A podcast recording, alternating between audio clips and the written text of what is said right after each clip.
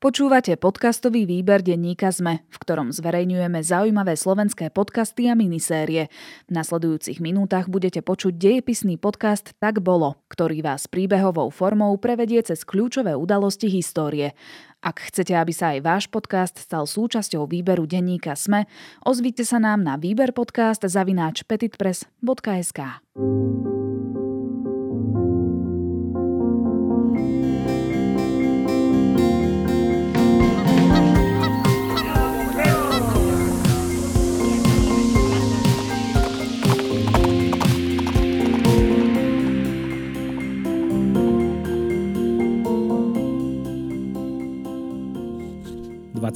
jún 1504, Giacomov denník. Hoci som meškal a vo Florencii bolo už od rána teplo a prašno, rozhodol som sa ísť do dielne majstra Botticelliho dlhšou cestou. Chcel som znova vidieť sochu, ktorú postavili pred Palazzo della Signoria. Michelangelov Dávid. Neuveriteľné, že na mieste, kde len pred niekoľkými rokmi popravili Girolama Savonarolu, dnes stojí taká nádhera. Vraj za ňou Michelangelo dostal 900 florénov. Ja za jeden obraz dostanem sotva jeden. Väčšinou 40-50 denárov. Ale možno robím chybu. Možno by som sa nemal venovať maľbe, ale sa tiež venovať sochárstvu. Porozprávam sa o tom dnes s Luigim. Máme sa stretnúť na bankete v spolku svätého Lukáša. Je sviatok patrona nášho mesta, Jána Krstiteľa. Hoci už majster Botticelli vo svojej dielni nepracuje, ako jeho žiaci, máme stále výhody aj v podobe takýchto pozvaní. Dobre, vítajte pri dnešnom podcaste Tak bolo, dejepisný podcast, v ktorom sa snažíme ukázať, že bez príbehov nie sú dejiny. Mohli ste počuť príbeh Giacoma, ktorý žil 1504 a bol nejakým spôsobom umelecky kreatívny. A to už vám možno môže tak ako keby napovedať, o čom sa dneska budeme rozprávať aj tuto s mojím hosťom, kolegom, historikom Jurajom. Vítaj. Ďakujem. Ozývam sa, som tu. Čiže dneska máme takú veselšiu tému. Budeme sa veľa baviť o umení a o ľudskej kráse. Tak možno začneme vlastne tým, že renesancia, to slovo, čo to znamená? Renesancia znamená znovu zrodenie. Je to francúzske slovo, napriek tomu, že renesancia sa v skutočnosti zrodí v Taliansku, tak ten názov vznikne trošku neskôr. A ja mám rád to pomenovanie kultúrna epocha, aj keď v skutočnosti... Je to také nabubralé trošku, ale dobre. Tak poučkovsky to znie, tak školsky.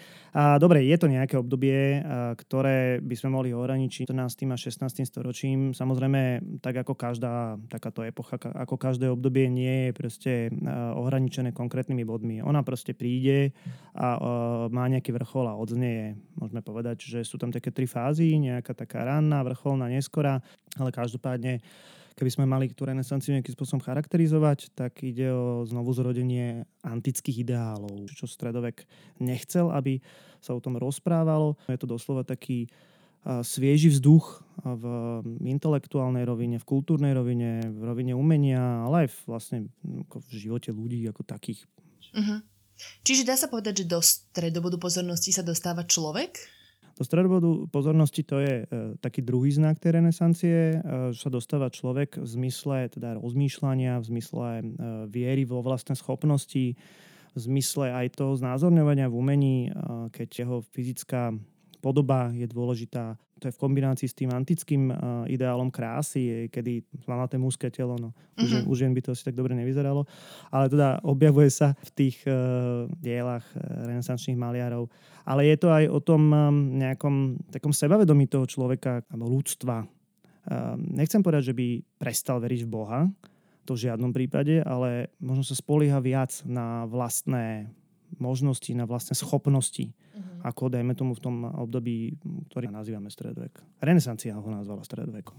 Áno, lebo však to sme sa o tom bavili predtým, že ty keď žiješ v nejakom období, tak nevieš, že práve teraz žiješ v renesancii alebo v stredoveku. Čiže náschvál to bolo ako také ohraničenie, že vraciame sa k antike. Jasné. No ako sme k tomu prišli, lebo teda stredovek je charakteristický presne takým tým opakom, hej, že utiekame sa k Bohu, nechceme nejakým spôsobom zvýrazňovať sexualitu alebo vôbec nejaké medziľudské vzťahy. Čiže máme príbeh Giacoma, ktorý sa odohráva na začiatku 16. storočia, ale o renesancii a jej nástupe sa dá hovoriť už oveľa skôr, už o niekoľko 100 rokov skôr. Tak čo to akoby spôsobilo? Čo zmenilo to ľudské vnímanie? Jasné.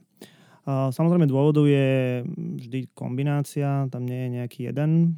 Môžeme sa spýtať na to, že prečo práve tam, čiže v nejakom severnom Taliansku, to je kolíska renesancie. Áno, lebo vlastne naša postava pochádza z Florencie, ano. Aby sme to zopakovali ano. Iba. Čiže jasné, Florencia je teda tým skutočným rodiskom alebo takým miestom, kde sa tá renesancia v skutočnosti zrodí, ale má to teraz svoje dôvody. Nie je to len samotné Toskánsko, ale je to celé severné Taliansko, ktoré má veľmi významné postavenie ešte v 13. v 14. storočí, čiže miešajú sa tu obchodné cesty. Benáčania, Janovčania dovážajú počas krížových výprav a po nich exotické komodity, ktoré chce Európa. Naopak obchodné cesty takisto smerujú na sever, do Flámska, do Anglicka. Jednoducho je to vyslovene miesto, kde sa točí obchod. Florencia nebola nejakým veľkým mestom. Na blízkosti je Miláno, ktoré je podstatne väčšie, ale Florencia mala ten drive. Niekedy v 14. storočí tam prichádza nejaká taká skupina mníchov, ktorí donesú nový druh súkna. Zrazu sa tá výroba toho súkna rozšíri a ten biznis začne fungovať a tie peniaze začnú točiť, prejdú k bankovníctvu. A toto je taká prvá dôležitá vec, že Severné Taliansko je komerčné centrum Európy. Mm-hmm. Druhým takým dôležitým bodom bude nejaká intelektuálna báza. Paradoxne ide o dobitie Konštantínopolu Turkami v roku 1453.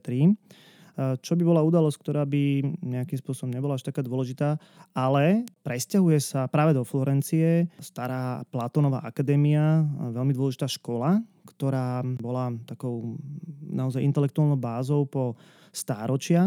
Aha. A možno nejde tak o tú školu, ale ide o to, že sa sem presunú do Florencie práve učenci, ktorí prinesú so sebou aj knihy, a zrazu sa proste do Florencie dostávajú knihy, ktoré sú opismi starých antických textov, Platóna, Thálesa alebo iných dôležitých. Primárne to budú práve tie texty, ktoré práve stredovek odmietal. A to budú texty o matematike, geometrii, astronomii, ale aj napríklad o ľudskom tele, kráse, sexualite. Proste to budú veci, ktoré budú veľmi dôležité ako intelektuálna báza. Keď spomínaš tú intelektuálnu bázu, tak podľa mňa jedným z takých prvkov, ktoré formovali renesanciu, začali byť spisovatelia, ktorí tvorili texty. Tak ktorí sú takí najznámejší, ktorí naozaj že ovplyvnili zmenu tých dejín? Áno, to práve tí spisovatelia, alebo nazvali by sme ich skôr literáti, neviem, či spisovatelia je úplne to najlepšie. A nemám tento žargon renesančný ešte. Neviem, ako sa nazývali sami o sebe. Určite to boli umelci. Tak. Tak.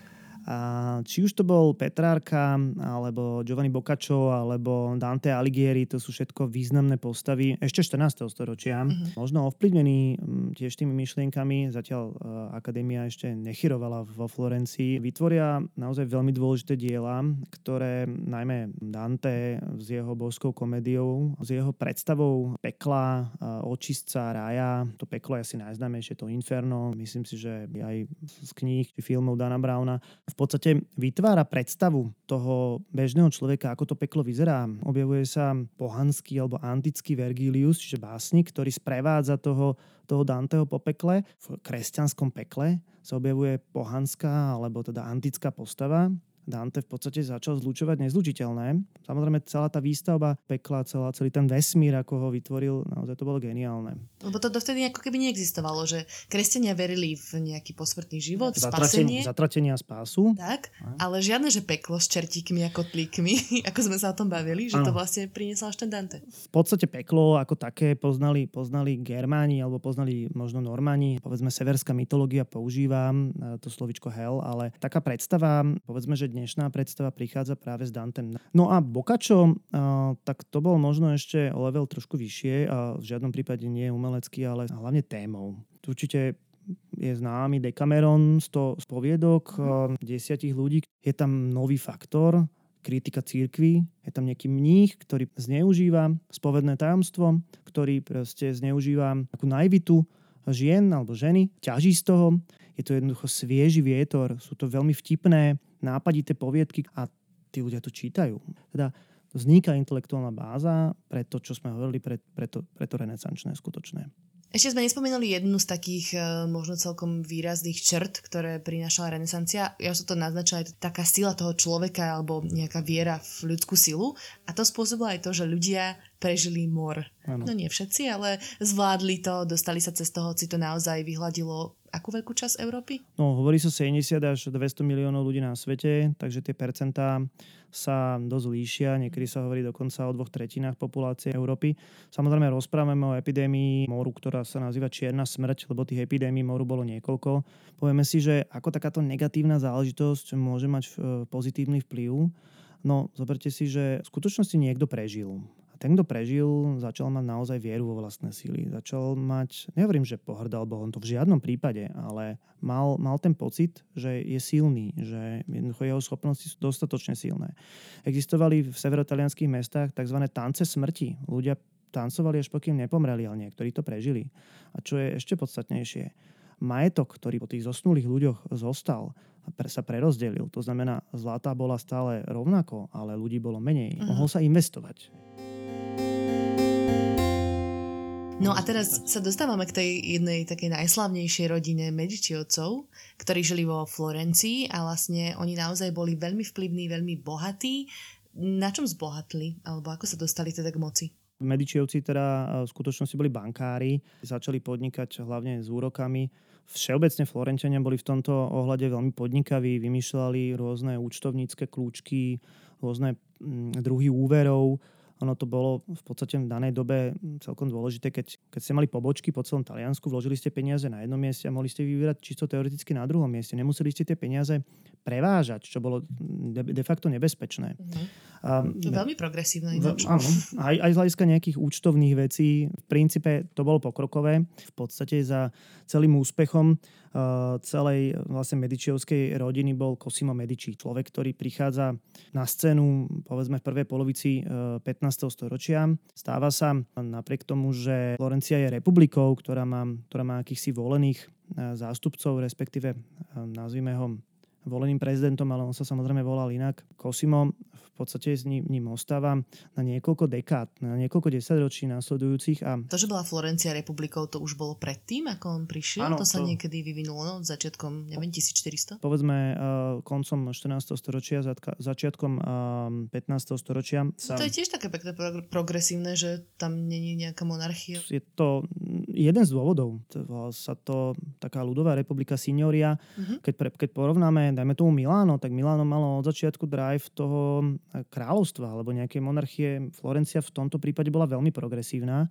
No a ten Cosimo v podstate tak trošku aj ťažil z toho, že to bola republika, že teda mohol popoťahovať nitky, samozrejme uplácal, samozrejme poznal tých správnych ľudí, vedel ako na nich. Práve počas vlády Cosima prichádza do Florencie spomínaná akadémia platonská z Konštantínopolu, čo je veľmi dôležité, pretože vlastne tým pádom vo Florencii sa pohybujú študenti, vo Florencii sa pohybujú učitelia. Cosimo sa stáva podporovateľom umelcov, či už je to Brunelleschi, ktorý dostáva kopulu známeho florenského domu práve za Cosima. Cosimo k tomu prispieje nemalou mierou, aj finančnou, samozrejme aj vplyvom. A to bol vtedy naozaj veľký pokrok, lebo to bola taká kopula, ktorá myslím, že bola taká prvá na svete, taká veľkolepá, ako keby naozaj, že obrovská kopula, o ktorej si mysleli, že to nemôže držať.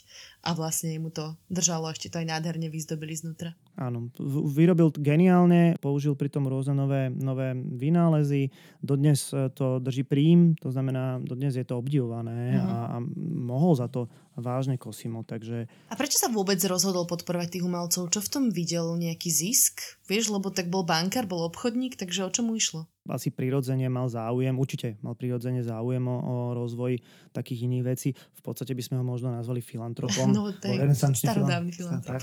Jednoznačne tých peňazí bolo toľko, že v podstate to berme aj ako zábavu pre bohatých. Vytvoril nejaké centrum, myslím tým ako nejaký palác, kde sa združovali umelci, kde prichádzali tí umelci, kde dostávali vzdelanie. On bol obklopený aj povedzme filozofmi, učiteľmi a tí mladí umelci sa tam učili, že nasávali aj tie ostatné veci, myšlienky.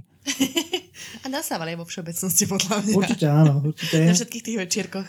Tam bolo dosť alkoholu, no ale tak to necháme už tak. Hej, čo vďaka podpore Medičiovcov vzniklo? A to si dáme teraz iba taký krátky prierez. Už sme spomenuli teda Brunelleschiho Duomo, to je teda nádherná katedrála uprostred Florencie. Ešte aké sú také sochy alebo nejaké diela, ktoré boli významné? No, samozrejme, Medičijovci ako takí, nielen Cosimo, ale teda jeho syn Piero a potom ďalší potomok Lorenzo, ten je dôležitý, Lorenzo nádherný, ten prichádza na scénu v druhej polovici 15. storočia, tak na jeho dvore budú tvoriť Botticelli, bude tam Michelangelo, bude tam Leonardo, vzniknú samozrejme aj umelecké diela, teda keď už sa rozprávame o tej Florencii, tak to sú práve tie Botticelliho obrazy, či už je to Zrodenie Venuše alebo Primavera, to sú veci, ktoré vznikajú ako hodnotné odkazy Medičijovcov, ale samozrejme musíme rátať aj výchovu tých mladých umelcov. 14. júl 1504, Giacomov denník. Spal som sotva niekoľko hodín, ale aj tak nie som unavený. Domov som prišiel nad ránom. Bola to neuveriteľná noc. Definitívne som sa rozhodol stať sa sochárom a naučiť sa vyobraziť ľudské telo tak, ako to dokáže majster Michelangelo. Nikto sa to nesmie dozvedieť, ale dopočul som sa, že majster chodieval študovať tela mŕtvych do márnice, aby zistil, ako pracujú svaly, kosti, šľachy a aby ich dokázal dokonale vytesať do mramoru. Ale teraz to podstatné. Luigiho bratanec stráži jednu márnicu a dnes v noci ma prvýkrát pustil dnu, aby som sa učil podobne ako majster. Veľmi som sa bál, keď som kráčal pomedzi stoly, kým sme rozrezali ruku a stiahli z nej kožu, pomodlil som sa. Tiene na stenách, strašidelné ticho a smrad. Musel som si na začiatku poriadne odpiť z vína a na nos a ústa som si uviazal šatku, ale vydržal som. Luigiho bratanec ma zdiera. Musím mu zaplatiť vysokú sumu vždy, keď budem chcieť prísť, ale na peniaze nedbám. Vlastne mám celé dolepené od vosku, ktorý mi kvapkal na hlavu, kým som kreslil svaly ruky, z ktorej sme stiahli kožu. Chrbát a ramená ma bolia od toho, ako som bol celú noc sklonený nad telom. Ale som šťastný. Ešte som sa chcela spýtať v rámci Medičijovcov. Ja som sa dočítala taký fun fact historický, že mali okna na paláci, čo bolo naozaj že jedinečné, lebo vtedy to vôbec nebolo bežné mať okna, to bolo akože naozaj znak nejakého bohatstva a mali tam veľmi špecifické tesnenie. Ty asi rozprávaš o skle. Okna podľa mňa na paláci mali všetci, ale rozprávaš o sklenenej výplni. Naozaj, ja som za to hlúpo ináč. Všeobecne sa predtým používali prasačie črevá ako náhrada toho. Náhrada čoho? Náhrada skla. Vlastne predtým, natiahnuté prasačie črevá. Áno, dávalo to taký matný efekt trošku, ale to bola samozrejme pre tých nemajetných, lebo to sklo ako také bolo dôležitá dovozová komodita z počiatku, neskôr samozrejme tie sklárne vznikajú po celej Európe, ale povedzme, že to sklo dorazilo povedzme z Malej Ázie. Uh-huh. A dávalo im to ten príjm tých naozaj bohatých ľudí, ktorí žili v luxuse. Ako dlho sa im podarilo vlastne takto sa udržať pri moci vo Florencii? No, samozrejme ono to malo aj efekt žiť v luxuse, obklopovať sa umelcami a filozofmi a učiteľmi. Istým typu ľudí to samozrejme bolo trňom v očiach. Reprezentovali ich najmä taký mních, ktorý sa volá práve Savonarola. Spomínali sme aj v príbehu. On bude pozvaný do Florencie práve Lorencom, práve pre jeho veľmi dobré kázne. Napokon sa to Lorencovi, respektíve jeho synovi, ktorý nastúpi v roku 492, vypomstí, pretože Savonarola bude fanatizovať davy svojimi omšami a napokon to skončí vyhnaním Medičijovcov z Florencie. Naozaj musia opustiť mesto, ich palác bude zničený a na niekoľko rokov sa samotný Savonarola ujme moci v meste, dojde k ničeniu tých renesančných umeleckých diel, teda aj tí učenci, respektíve tí umelci, ktorí boli na dvore Medičijovcov, samozrejme museli utiecť tiež. Uh-huh. Ty si mi spomínal, že niektorí boli natoľko sfanatizovaní, že začali likvidovať svoje diela. Áno, niektorí doslova pálili demonstratívne svoje diela. Samozrejme, tá vláda Savonarolu nevydrží dlho, napokon ho Florentiania unavení nejakým tým náboženským fanatizmom napokon ho zvrhnú, dokonca ho upália. No. A vlastne je znovu nastolená republika. Na najbližších 15 rokov to bude taká celkom zlatá éra, kedy tam bude pôsobiť aj Michelangelo, aj Leonardo. Áno. A kým sa teraz dostaneme postupne, tiež sme si teda vypočuli ďalší príbeh nášho fiktívneho muža, umelca, ktorý teda sa rozhodol, že možno by išiel za sochára. A to je taký zaujímavý súboj práve medzi tými dvomi pánmi, ktorých si spomenul, Michelangelo a Leonardo da Vinci, ktorí naozaj sú veľmi významné osobnosti renesancie. Jeden bol viac maliar, ale hovoril o sebe, že je sochár. A druhý sa cítil byť sochárom, ale musel študovať za maliara. V podstate áno. Asi by sme mali začať tým starším, Leonardom. Teda Leonardo da Vinci, nebudeme teda rozprávať o nejakom jeho rodisku, hej, alebo o tom, že či je správne hovoriť Da Vinci alebo iba Leonardo. Uh-huh. Ale toto neviem, že takéto diskusie akože sa vedú. Jazykovedci aj teda umanovedci vedú, teda, že či je správne používať priezvisko Da Vinci, pretože to je vlastne jeho Vinci, je tá dedina, kde sa narodil. Kúsok od Florencie, samozrejme. A Michelangelo Buonarroti odkiaľ v tom prípade? Michelangelo Buonarroti je z Florencie priamo. No, Leonardo bol nemanželským synom. Dosť často sa hovorí o tom, že bol vychovávaný dvoma ženami, matkou a macochou. Uh-huh. Jeho otec bol celkom úspešný notár a napriek tomu, že sa k nemu verejne alebo po právnej stránke nepriznával, tak mu dosť pomáhal v živote. Leonardo sa tak od začiatku, on sa tak tvári, že nedostal vzdelanie adekvátne a od začiatku sa tak tituluje do toho, že je samouk a že veľa skúša.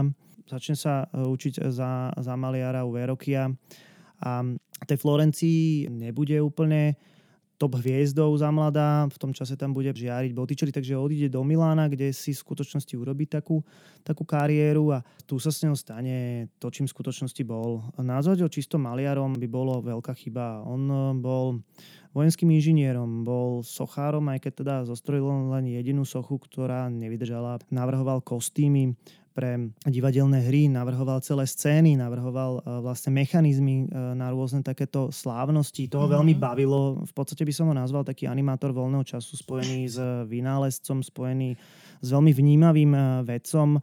Veľmi o seba dbal. Bol človek, ktorý veľmi často si kupoval oblečenie, nosil rád výrazné rúžové, fialové farby. Je otvorene, teraz sa priznával k homosexualite, žil dlhodobo s mužom a bol génius, pretože pozoroval svet, čítal tie antické texty a zaoberal sa geometriou, matematikou, proporcionalitou. Naozaj dôležitý to človek. Uh-huh. A preslaví ho asi čo najviac. No mám pocit, že Mona Lisa. Hoci teda on sám sa necítil byť úplne maliarom, myslím, že si spomínal, že namaľoval len nejakých 19 obrazov. No tam je problém s tým číslom, pretože výskum okolo Leonarda stále prebieha a dodnes proste nevieme, ktoré sú skutočnosti Leonardové obrazy, a ktoré nie. Naozaj pred 5 rokmi sa našla skica, ktorá sa vôbec nepredpokladala, že jej bola Leonardová. A Leonardo bol známy tým, že nedokončoval veci. Nedokončoval obrazy, to bola veľmi zlá časť jeho osobnosti. On sa jednoducho možno nevedel sústrediť, možno ho to prestalo baviť a rovnako bol posadnutý nejakou dokonalosťou. Veľmi často vytváral rôzne nové farby, nové techniky a toho stálo veľakrát aj samotné dielo. Napríklad Posledná večera v Miláne, svetoznámy obraz začal v podstate rozpadávať ešte za jeho života. Mona Lisa má špecifické postavenie, to je obraz, ktorý si zobral so sebou až na smrteľnú posteľ, keď to tak môžem povedať. Je to vlastne portrét, ktorý je považovaný za asi najlepší a rozhodne najznámejší. Mal ho vytvoriť asi v roku 1503. Na schvál hovorím asi, pretože ten príbeh je podľa mňa celkom zaujímavý. Jedna teória hovorí o tom, že je to tzv. Gioconda, čiže manželka jedného florenského kupca, ktorý si mal objednať tento obraz vtedy 24-ročnej svojej manželky. Avšak žiadne finančné dokumenty o tom nemáme, že by zaplatil Leonardovi. Takže to je jedna z teórií. Druhá teória, ktorá pochádza z roku 1517, hovorí o tom, že v skutočnosti to môže byť Gioconda, respektíve táto Líza z rodu Giraldiniovcov, ale pozadie toho obrazu je iné. Keď bola 15-ročná Líza, tak si práve zobrala tohto svojho manžela a v rovnakom čase museli Medičijovci odísť z Florencie. No a práve jeden z týchto Medičijovcov, s ktorým mala prežiť nejaký románik, si mal u Leonarda objednať obraz tejto svojej, povedzme, tínedžerskej lásky. To by bol dôvod, prečo by Leonardo vôbec bol schopný aj ochotný pristať, keď tvoril Monu Lizu, už mal celkom veľké meno. Takže môžeme sa baviť o tom, že či si mohol vyberať alebo nemohol vyberať, ale keď mu to povedal niekto z Medičijovcov, tak mohol na to zareagovať skôr. Jeden príbeh nevylučuje samozrejme druhý. A do toho samozrejme sú aj ďalšie, možno, že... Či je to vôbec tá Líza, alebo to je niekto iný? Dokonca je teória o tom, že je to úplne iná žena, že je to vlastne nejaká matka dieťaťa práve tohto Giuliana Medici, ktorú nikdy Leonardo nevidel a vlastne maloval svoju matku. A nakoniec vlastne ten kúpec ten obraz ani nenechal, alebo kdokoľvek si ho už objednal, ale ako si spomínal, tak Da Vinci si ho zobral so sebou až na smrteľnú posteľ vo Francúzsku a preto vlastne Mona Lisa je uložená v Louvre. Neskôr ju kúpi francúzsky král a už zostala vo Francúzsku. Leonardo bude aj v službách francúzskeho kráľa. Poďme k tomu bodu, kedy sa Leonardo da Vinci stretol s Michelangelom Buonarrotim, no nie, hovoríme celými menami. Áno, Michelangelom sa samozrejme stretli niekoľkokrát. A nemali sa radi moc za začiatku, že? Nemuseli sa, ale je otázka, samozrejme, životopisci sa rozchádzajú, že či za to mal Michelangelo, alebo či za to mal Leonardo. Ja si myslím, že to bolo tak 50/50. Michelangelo bol úplne iný typ človeka ako Leonardo. Nedbal o svoj vzhľad. Bol to človek, ktorý bol až fanatický umelec, jednoducho neprezrádzal to, čo chce spraviť. On do posledného momentu, pokým to nebolo hotové, skrýval svoje diela, väčšinou pracoval sám, väčšine zaprášený od toho mramorového prachu. Vytvoril za svoj veľmi dlhý život množstvo diel, ktoré sú asi dokonalé, inak to asi neviem povedať. Napriek tomu, že hovoril o sebe, že vyslovene sochár, vymaloval strop aj jednu časť Sixtínskej kaplnky, čo dodnes je považované za vrchol. Veľa autorov po ňom hovorí, čo my môžeme robiť, veď ten Michelangelo namaloval tie väčšinou teda mužské tela dokonalé. Proste to sú obrík, to sú svalnatí muži, ktorým ako ťažko im niečo uprieť. Alebo ťažko niečo dokonaliť. Michelangelo nemaloval, nevedel malovať ženy, ani nepovažoval to za moc vhodné, napriek tomu, že ich namaloval niekoľko, ale máte pocit stále, že je to muž. Svoju homosexualitu v podstate tajil, sám sa za ňu trestal, žil aj so ženou, zarobil za svoj život veľmi slušné peniaze, ktoré ale väčšinou schosnoval jeho otec. On ich nejako podporoval, tú svoju rodinu aj svojich súrodencov. Že... Stretli sa práve vo Florencii, povedzme po tom roku 1500, kedy Michelangelo bol mladším samozrejme a Leonardo sa možno chcel tak titulovať za jeho nestora. Došlo k takému konfliktu, myslím tým na verejnosti. Michelangelovi životopisci hovoria, že Michelangelo Leonardom pohrdal kvôli tomu, že Leonardo nebral sochárstvo ako umenie. Neskôr, keď budú v Ríme, tak už sa v podstate spriatelili a reálne dokázali spolu komunikovať. Michelangelovi okrem Sixtínskej kaplnky môžeme pripísať jeden naozaj veľký úspech a to je socha Dávida, ktorý sa stal absolútnou ikonou vo Florencii. Naozaj Florenčania ho milovali, tú sochu. Bolo to pre nich naozaj stelesnenie toho ľudského pokroku. Ako vlastne vytvoril túto sochu? Ako sa k tomu Michelangelo dostal? Michelangelo, možno ako každý sochár vo Florencii, chcel spracovať tzv. Dukov blok. To bol obrovský kus mramora, ktorý ležal v centre Florencie niekoľko desaťročí. Michelangelo, keďže už mal za sebou známu pietu, vlastne dneska umiestnenú v chráme svätého Petra v Ríme, a už mal takisto svoje meno a získal objednávku na použitie práve tohto dukovho bloku. Zostrojil si tiež také zvláštne zariadenie, ktorým dokázal ten blok otáčať do takej miery, ako potreboval. Samozrejme aj rebríky a rôzne také kladky. Niekoľko samozrejme rokov mu to trvalo, kým vytvoril naozaj veľdielo Dávida Obra. Dávid bol ikona, tak ako si povedala. Dávid bol veľmi obľúbený motív Florenčanov, pretože sa im páčilo to, že malý chlapec porazí veľkého Goliáša. Môžeme to dať na to malú Florenciu a veľké Miláno, alebo malú Florenciu a Rím, alebo Francúzov. Jednoducho oni sa videli v tom malom meste. Ten biblický príbeh ich fascinoval. A bolo tu niekoľko pokusov. Donatello vytvoril malého chlapca, naozaj tínedžera. Verrocchio takisto, že vraj teda Verrocchio Dávid má byť mladý Leonardo, aspoň podobí s ňou. Zatiaľ čo Michelangelo Dávid, to je 20-ročný chlap, ktorý je vymakaný, ktorý je... Ten je vysekaný riadne. Kulturista, ktorý je proste vážne, ako naozaj dobre vyzerajúci človek. Už to nie je žiadny tínedžer, nie je to nejaký malý pastier. Je to v podstate pastier Dávid Obor.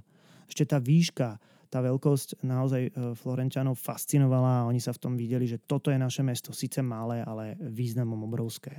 Keď zapriete veľkosti, zaujímavý fun fact, ktorý je pri Dávidovi, veľkosť penisu, a to bolo naozaj že zaujímavá vec, ktorá sa objavovala na viacerých sochách renesančných tvorcov, alebo teda aj antických, že čo bolo vo veci. Samozrejme, ten pôvod je v antike. Gréci samo o sebe znázorňovali väčšinou nahé tela s tými menšími genitáliami, pretože to bolo považované za barbarské. Naozaj všetko, čo bolo barbarské, bolo ako keby zlé, bolo taký nižší žáner, tak to bol taký spôsob zobrazovania. A Michelangelo za to, že zobrazil Dávida nahého takýmto spôsobom, bol aj dosť popoťahovaný. Aj Leonardo, dajme tomu, kritizoval, že by malo prísť nejakému zakrytiu. A dokonca teda neskôr, keď budú vytvorené kopie, tak bude tam nejaká, nazvime to, nejaké rúško, ktoré proste bude zakrývať tie genitálie. Jasno. A ešte mám jednu otázku dosť značne iného súdka z popkultúry súčasnej.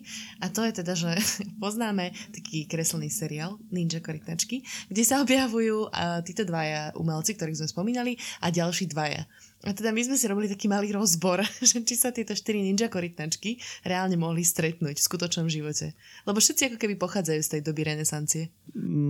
Už sme to tak trošku naznačili, že Donatello bol podstatne starší a zomrel v podstate dávno pred Leonardom a Michelangelom.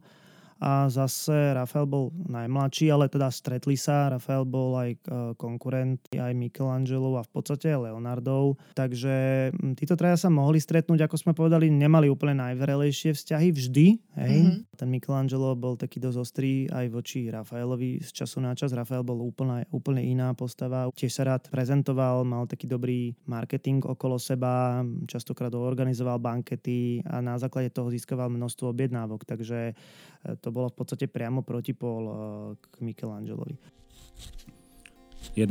októbra 1513, Giacomov denník.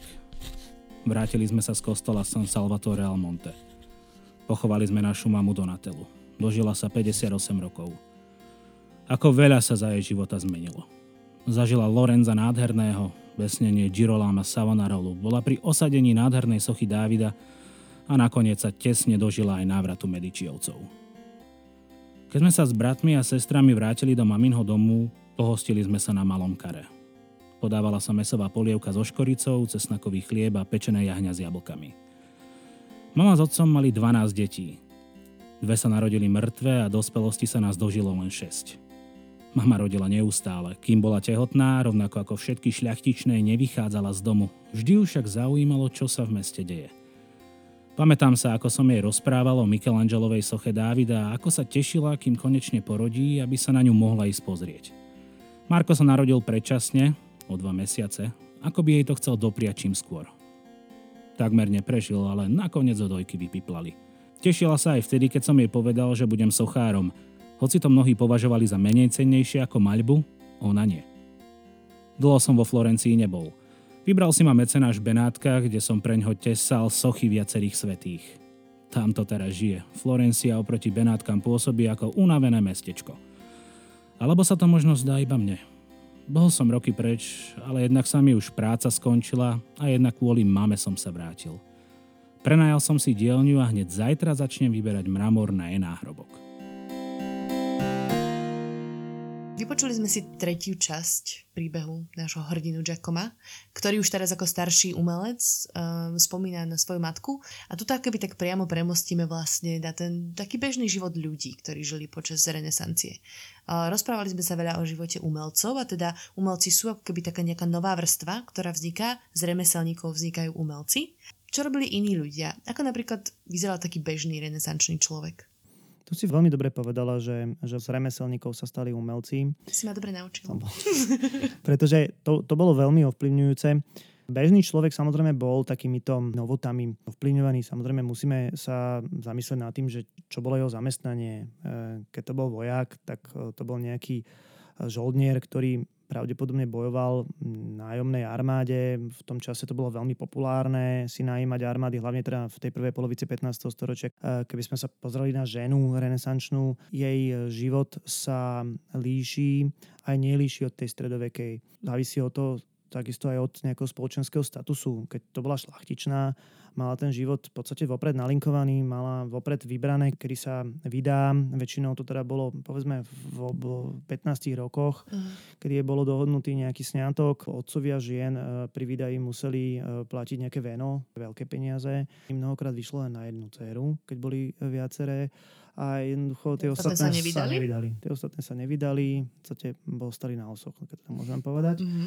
A hlavnou úlohou takéto ženy bolo rodiť deti, zachovať rod. To bolo najdôležitejšie. Aký je ten rekord najviac v počte detí? Aj som to pozeral, bo bavíme sa okolo 25 až 28. Teraz, aby som úplne nestrelil. Mm-hmm. Ale nie som až tak ďaleko, podľa mňa.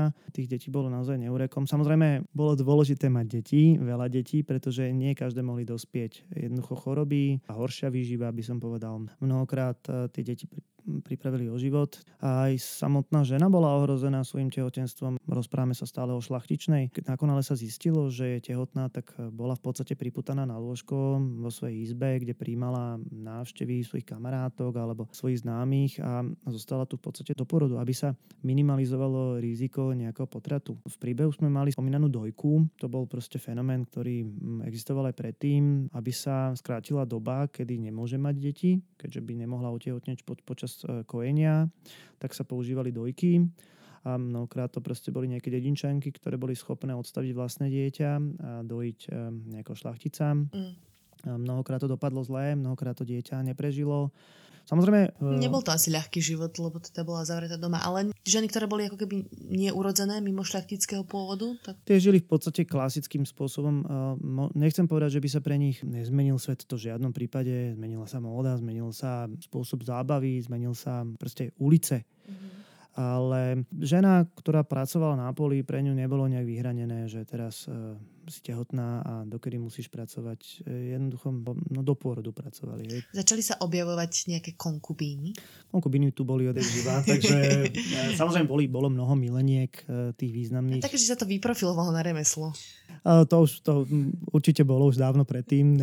Nenadarmo sa tomu hovorí, že je to staré remeslo. Ale teda boli tu, nechcem povedať, že profesionálne milenky, ale milenka napriek tomu, že nebola manželkou, získala pomerne slušné postavenie, mohla z toho vydúpať pomerne slušné peniaze a viaceré z týchto mileniek sa dokonca stali mecenáškami umenia. Takže napríklad koniec koncov dáma s hranostajom je milenka milánskeho vojvodu. Samotný vojvoda mal manželku, aj keď teda v tom čase ešte to bolo dieťa. A priplietla sa tam táto 16-ročná krásavica, ktorú nechal namalovať Leonardovi. A dodnes o nej máme vlastne stopy. V podstate po Mone Líze možno druhý najznámejší Leonardov portrét. No rozdiel je v tom hranostajovi asi. Áno, Leonardo mal veľmi rád také prúpovidky na mená a rôznu symboliku, takže ten hranostaj tam je kvôli menu tej slečny. Aha. Dobre, úplný záver. Ako toto celé teda spadlo, skončilo táto doba znovu zrodenia? No, my sme sa zamerali hlavne na taký ten vrchol, čo je povedzme okolo toho roku 1500. Inak veľmi veľa ľudí v roku 1500, respektíve na Silvestra v roku 1499 verilo, že príde koniec sveta. Oh. Tak okrúhly dátum. A v podstate Taliansko prestáva hrať prím zhruba 1527, kedy je Rím vyplienený cisárskymi vojskami. A do toho sa zapletie reformácia. A medzičasom Janovčan, Krištof Kolumbus dopláva k brehom Ameriky a iný Florenťan a Amerigo Vespucci povie, že to je Amerika. Objavujú sa nové vynálezy, svet sa trošku začína hýbať. Florencia už nie je tým centrom, už je ním Rím a potom neskôr Benátky a samotná renesancia sa trošku dostáva aj z Alpy. Ale to už by sme povedali, že už je to taký záver, lebo to už nie je tá vrcholná renesancia, už je to neskorá, pomaličky to začína prechádzať znova k návratu k náboženstvu, k viere a k baroku. Dobre. Ďakujem pekne, Juraj. Tak sme si to zhrnuli. Veľmi široké obdobie, veľmi z rýchlika. Samozrejme je tam x ďalších otázok, ktoré sa dajú otvoriť, napríklad aj tie zámorské objavy, ktoré si načrtol. Ešte mám na teba takú osobnú otázku, že... Kde vidíš nejaký cieľ nášho podcastu? Prečo to vôbec robíme? A tisíce poslucháčov nalepených na ten prvý deň, kedy vyjde proste... Ale nie. Ten dôvod je úplne prostý, aby sa mladí ľudia, ale samozrejme aj ostatní dozvedeli niečo naviac. Myslím si, že má to význam a nejde nám o slavu ani o peniaze. Dobre, tak ďakujem ti pekne. Tento podcast sme pre vás pripravovali ja som Kristína Hamárová a Juraj Jeleň, ktorý teda učí dejepis na strednej škole a tiež prednáša históriu na Filozofickej fakulte. Ďalej na tejto časti spolupracovali Dominika Pišťanská, ktorá má na starosti tú príbehovú časť. S načítaním príbehu Giacoma nám pomohol Martin Kajgl. Za hudbu vďačíme Vladovi Bizíkovi, za grafickú tvorbu, logo a znázornenie Lukášovi Onderčaninovi a za technickú podporu Lukášovi Paholíkovi. A tento podcast ste mohli počúvať aj vďaka podpore z nadácie Milana Šimečku. My vám ďakujeme pekne a počujeme sa už čoskoro.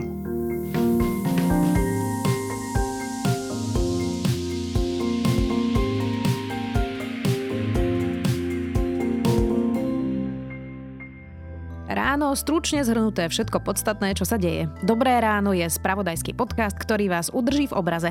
Som Zuzana Kovačič-Hanzelová a pozývam vás počúvať Dobré ráno každý pracovný deň na denníku SME aj vo všetkých podcastových aplikáciách.